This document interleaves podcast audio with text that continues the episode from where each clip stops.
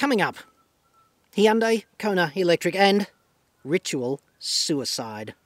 I've always wanted to say that, and yet these things are more closely related than you might think.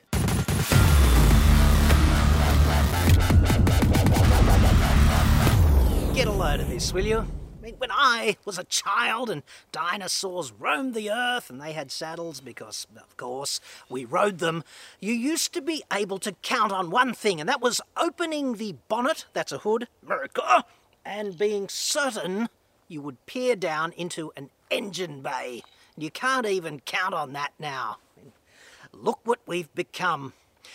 I'm John Cadogan from AutoExpert.com.au and I get new cars cheap for buyers here in Australia. Me up on the website for that. More to the point, of course, have you ever stopped to consider just how ritualised your life has become? We are such creatures of habit. But there is one ritual which you take part in routinely and it's suddenly under threat.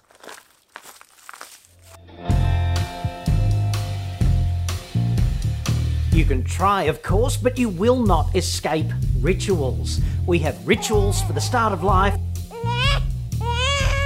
and rituals at the end. And in between, show me what's not a ritual. We've got rituals for each end of the day, every day. There's annual rituals and weekly ones and nightly rituals as well.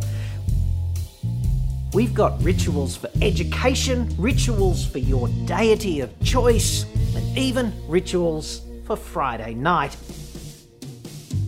We've turned blood sport into a metaphor, and the faithful flock to our modern coliseums every weekend to watch those rituals.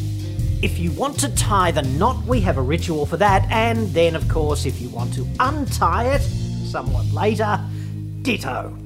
Playing by the rules is kind of important to keep society functioning, but if you choose not to, we have rituals for that kind of conduct as well. There are even rituals for telling the boss how unbelievably clever he is several times every week. The key word there, of course, unbelievably. Every time we kill off a socially entrenched ritual, a new one springs up and takes its place. Look me in the eye and tell me you saw that one coming just 12 months ago. But there's one ritual that seems properly bolted on to modern life. We've evolved and become petrosapiens. And I really don't know how many million petrosapiens are tipping liquid fuels into their vehicles at any particular time, but I know I can't count that high before I die. What I want to know is is this ritual actually on the brink?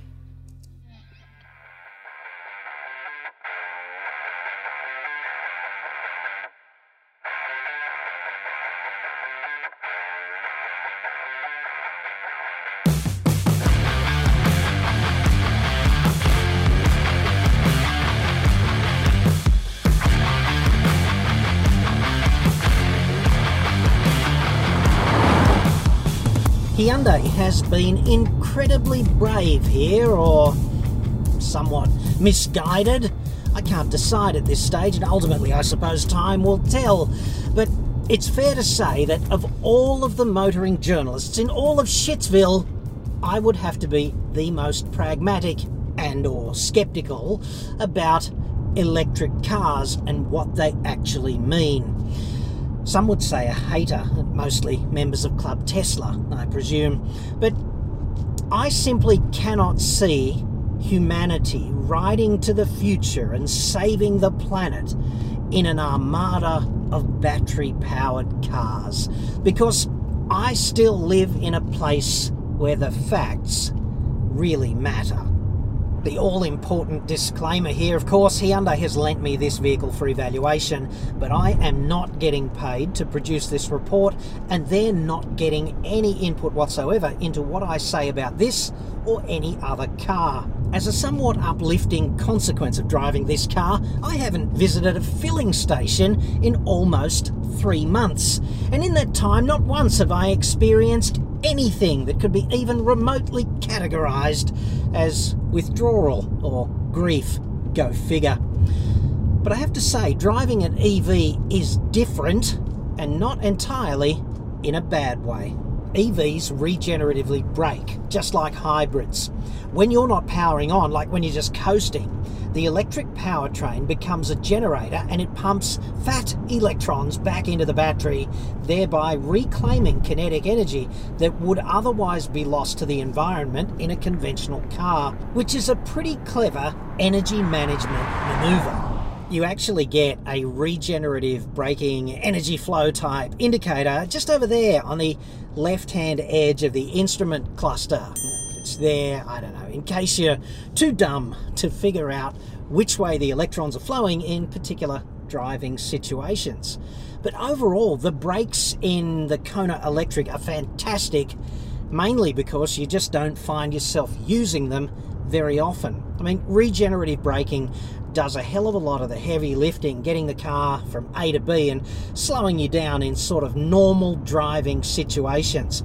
And it's also worth remembering that electric vehicles don't have conventional multi ratio gearboxes because the motors are just so flexible across a large RPM range. And that makes the whole transmission experience kind of smooth and exceptionally refined but there are still paddles behind the wheel, and they're certainly not for changing gear. They're for the regenerative brakes, which have three levels of engagement, or four if you count off. One really cool feature built into the architecture here is what happens when you press and hold the left hand regenerative braking paddle. What that does is it drags in maximum regenerative braking effort for the whole time you've got that paddle depressed. So ultimately, if you leave the paddle pressed the whole time, it will bring the car to a complete stop. And the more you do that, the more fat electrons you pump back into the battery, the more kinetic energy you therefore conserve for transportation into the future, the greater you extend the range, and bonus points for extending the life of the vehicle's conventional brakes simply because you're not using them very much. And the range on this car is awesome as well in the context of quote unquote affordable EVs. It's about 450 k's in the real world on a full charge, and all I've got to say there is take that, five year old Nissan Leaf. The battery in the Kona has sophisticated active liquid cooling, which some competing EVs like the Leaf do not. So, long term reliability of the car's largest and most expensive component is relatively protected. Plus, there's an 8 year warranty on the battery for peace of mind. Kona EV has a comparatively big battery too, 64 kilowatt hours versus the Nissan Leaf with 40, for example, which explains the Leaf's proportionally lower range. 64 kilowatt hours is a hell of a lot of electrical energy. And if you're hazy on the distinction, energy is what gets you from A to B, and if you've got a lot of power, you just get there much more quickly, which is kind of nice. There's a time component to power which is absent from energy, in other words. But before we go giving this car the crown, king of the juice, should talk about the liquid fuels because if you go and jam 50, 55 litres of petrol in a conventional vehicle, then you are transferring roughly eight times more energy into that conventional fuel tank, and you are doing it in about five minutes, and that includes whipping into the little shop thingo and paying for that juice as well, right? So if we are going to consign that particular liquid refueling ritual to the dirt and deliver it a well earned eulogy, at least in the minds of some people, then we really need to talk about recharging.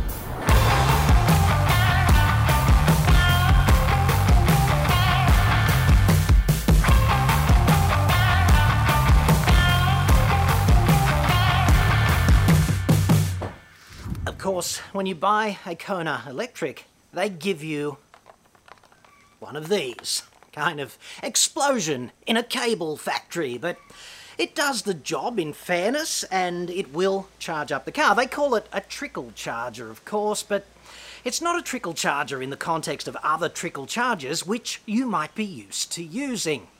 In fact, given the right motivation, you could, let's call it, trickle charge information out of a reluctant third party. Although that is not this device's primary purpose, and certainly not advice about how to use it from me.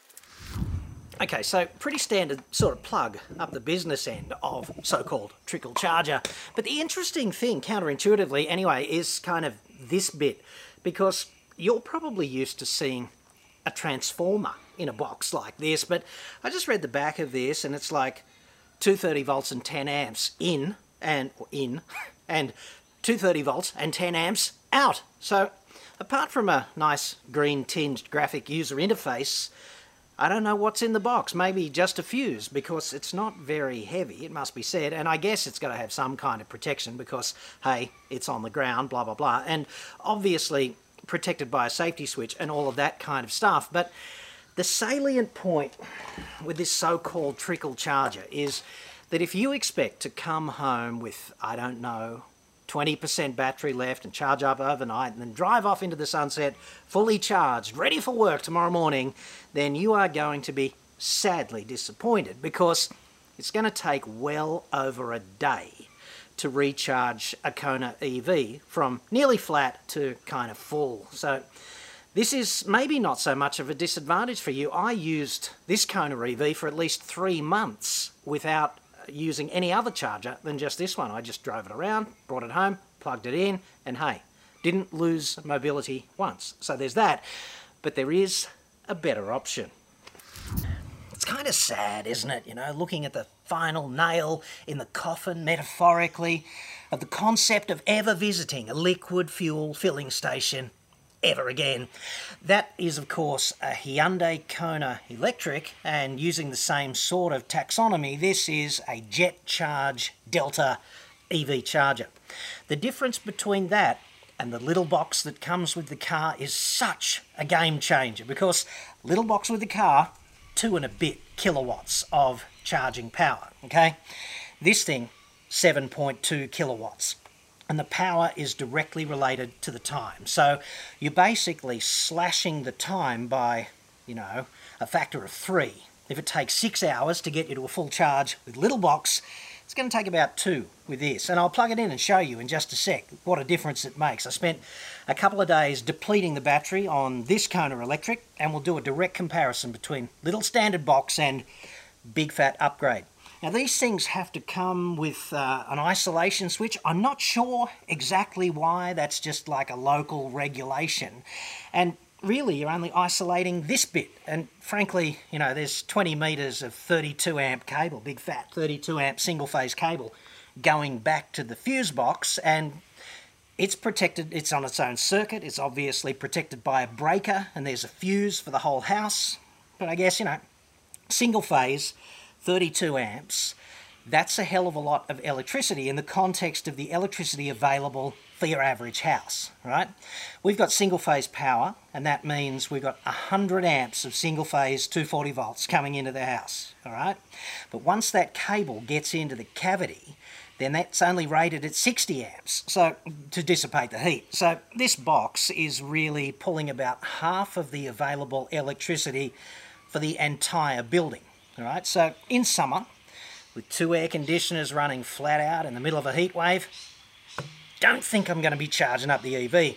I'll wait until 9 or 10 o'clock at night when electricity's cheaper anyway and just plug in then and let the recharging happen. But the game-changing factor here is nearly flat to fully charged overnight while you sleep. Goodbye filling station. I don't know about you, but I'm not so sad about that at all. Okay, so let me just detain you with the standard charger for a sec. We'll have a look at how long it's going to take to go from where the battery's at at the moment, which is about two-thirds depleted, to fully charged, and then we'll plug in big fat box on the wall and see what a difference it makes. And if you're worried about the cost-benefit analysis of box on the wall, I'd suggest that the cost is trivial in the context of the premium that you already paid for the electric powertrain in this car, which has got to be something like twenty-five or thirty thousand dollars over a roughly equivalent internal combustion car. So a couple of grand to install box on the wall standard installation, meaning if they have to jackhammer up, you know, 100 metres of concrete that's a foot and a half thick or something, just to get the box in, then you will pay extra. But if they're just going to run a bit of cable, couple of grand, okay? And that's trivial in the context of the benefit that you derive from that. If you've got three-phase power, of course you can fit an even bigger charger. I actually think that box can be configured with three-phase power. And the options there are, with single phase you get up to 7.2 kilowatts, but I think you can have 11 or 22 kilowatts of three-phase charging. Okay, so the reason that's not so attractive right at the moment to me is that 7.2 is the sweet spot for the Kona, right? It won't accept more than that in AC charging. The 11 or the 22 from three-phase power would therefore be kind of superfluous. But I guess if you did have three-phase at home, you could fit a three-phase charger and then you'd be kind of throttled back with this car, but future-proofed for other vehicles that will accept faster rates of charge from three-phase power into the future. So there's that. Okay, so the car's basically telling me that we are about two-thirds depleted. We've got one-third remaining charge left in the battery. And if I need to go and rescue someone tomorrow from a COVID-19 emergency and I forget to recharge, one-third of remaining charge is still like 150 k's of range, so it's hardly trivial.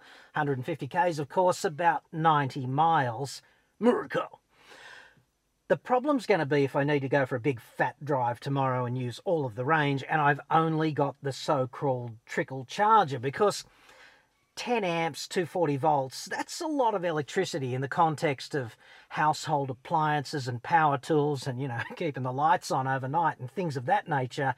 But when it comes to motive power and the amount of energy you need to transfer to give yourself some meaningful range, it's really not that much. And when I look at the time projection for the trickle charger connected now, it's like more than 26 hours to get the job done.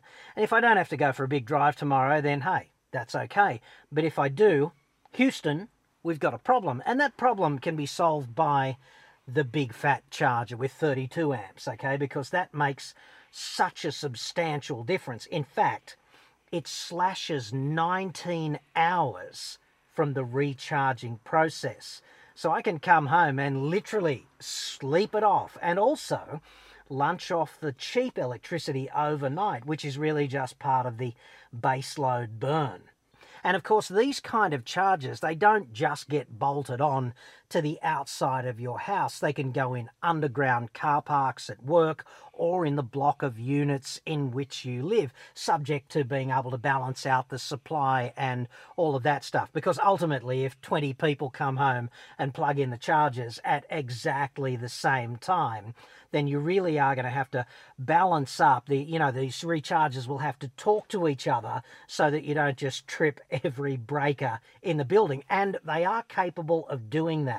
And in my view, that turns the whole thing into kind of a, a non issue. Range anxiety becomes a non issue because eight or nine hours and the job is done. You're mobile again tomorrow, even if you come home really flat. So that really is a win for practicality, utility, usefulness, whatever. Some people say I am an EV hater, and you know, I've copped that a fair bit, and I guess I deserved some of it but it's actually not the case. I'm just not one of those crazy evangelical EV zealots whose divorce from reality is final. So let's talk about the facts and objective reality and why you might want to purchase one of these cars anyway without having that divorce that so many EV owners appear to have. Okay, so let's talk about being quote unquote green. In my view, it's impossible for us to consume our way to a greener planet. So there's that. But if you do the jet charge thing overnight, even using the filthiest coal fired grid, hashtag Australia, yes, you're really just consuming baseload power, right? They're going to burn that coal anyway for the foreseeable future, whether you charge up or not at home, and they're doing it just to keep the grid active. In other words, they're not shoveling additional coal into those fires to boil that water to make that electricity to charge your EV overnight. At least not yet. But of course, this is going to be true only if the proportion of EVs on our roads remains relatively low. If we all drove EVs tomorrow, they would, of course, have to increase the baseload burn. So, transitioning to a greener grid is not exactly optional in the medium term, and solar energy is great. I mean, photovoltaics, they rock, but the sun doesn't shine overnight when you want to be charging up, problematically. Except, of course, out of ScoMo's arse. Just ask him. Obviously, it does. If you buy an EV today, you're not actually saving the planet, okay? You're just not. But you are absolutely contributing to cleaner air in our cities, and you are taking some of the energy security burden away from our nation. Meaning, away from useless politicians who mismanage this vital national security issue and let you down so badly every day in the background on this critical issue. They're both big issues for human health and national security, respectively. And owning an EV will allow you to punch well into the next weight category and beyond in both of these fights. So there's that. And on that last point, okay, if 2020 has taught you anything at all, please let it be that our security can be threatened in unexpected ways and it can be threatened rapidly. We spent all of this money on counter terrorism and equipped the cops with friggin' assault rifles, which they never use because they are aimed at an insignificant to non existent threat. And we had our pants pulled down by some fires and then a frigging virus. Well done there, elected representatives. We have two weeks of liquid fuel supply. Two weeks, that's it. If the tap runs dry because something happens overseas, society falls apart shortly thereafter. Just saying. I think you'd agree, it's kind of serious. Therefore, you can kick a tangible goal in these areas if you buy an EV today. This is a choice, right? These benefits exist ontologically. They're in the domain of facts. They're like the friggin' Pacific Ocean. They exist. Meaning, you don't have to be some green frigging nutcase to defend your decisions around making this choice. You will certainly pay extra to own an EV, but it adds up on the facts if you actually choose the facts.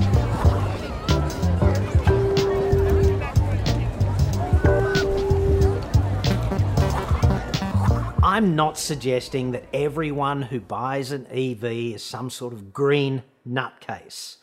Just the ones who think they're saving the planet, okay? Or that liquid fuel is on the brink of death. I get that a lot in the comments, like it's on the way out. And to you, if that's you, I would say, look around, dude. If you want to make a rationally defensible case to own a Kona Electric, that's pretty much it, you know. Clean air, energy security, quod erat demonstrandum, dudes. Go ahead, spend the big bucks.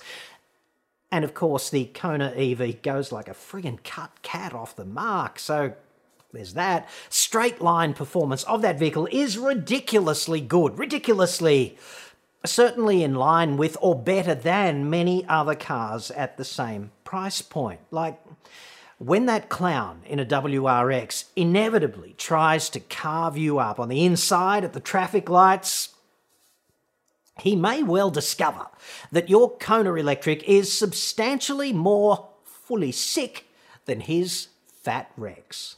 Yes. And hypothetically, if someone I knew had spent months now therapeutically blowing wombats such as these into the weeds in a Kona EV at every opportunity, he would probably be able to tell you that their owners really don't like it at all when the faster car is kind of silent but deadly. But of course, we'll never really know because I am merely speculating about all of that. Always drive responsibly. And just remember eco tyres, not that grippy in the corners. Discretion, the far better part of valour there, at least initially, until you dial it in. Very few cars at this price point are going to match a Kona electric from zero to about 60 k's an hour. That's 35 miles per hour. Very cool. So you can absolutely add performance to the list of ontological ownership justifications for this car, meaning there's really three defensible reasons to buy the car, okay? Clean air, energy security, goes like stink. Yes, like that last one, always have ever since I was born, I think. To the dudes at Hyundai, I say, make mine a Kona EV with that awesome E-diff out of the i30N and put some nice grippy Pirellis on it, won't you? Just so it can put down all 1 billion newton meters into play off the mark, albeit briefly. I would really like that. And as much as I enjoy internal combustion, and I do like it rather a lot, no change there to report, there's nothing whatsoever therapeutic about visiting a friggin' filling station. There's just not. Liquid fuels are a miracle. A staggering amount of energy transferred so fast, so incredibly cheaply, they just liberate you to do whatever you want. It's fantastic. And yet, the user experience at the friggin' filling station, it's somehow soul crushing. On behalf of humanity, I say to the fuel retailers, kindly stick your unbeatable two for one Kit Kat offer up your asses once and for all. So I think there's a fourth reason right there ritual suicide. I've always thought that was a good idea. In other words, if EVs do gain momentum and reach critical mass and push the filling station ritual over the edge one day, sometime in the future, it's fair to say that I will not spend a single nanosecond grief stricken afterwards. And I sincerely doubt that I'm to be alone.